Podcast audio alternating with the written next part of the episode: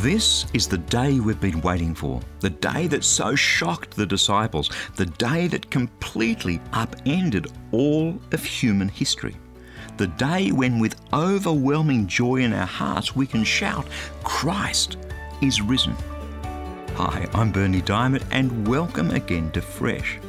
What a joy it is to be able to join you in celebrating the risen Christ on this Resurrection Sunday. If we'd stopped our Easter commemoration at the cross, then we'd only have received one half of the good news the wondrous truth that through Jesus' sacrifice, you and I are forgiven because he paid the price for us. But as wondrous as that is, it's only half of God's plan because as a result of the fact that Jesus conquered the grave, that he rose again, we're saved by his life into a new life that will last for all eternity. Romans chapter 5, verses 10 and 11. For if while we were enemies we were reconciled to God by the death of his Son, much more, now that we're reconciled, shall we be saved by his life.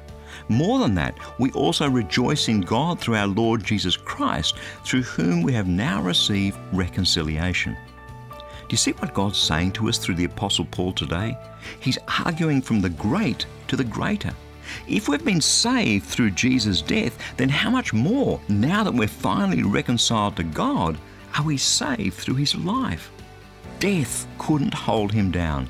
He conquered the grave. He's risen. And that resurrection life is now ours too. Day by day, we're being saved by his life. And that's a reality that'll go on for all eternity.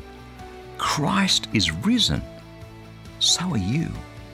That's God's Word, fresh for you today.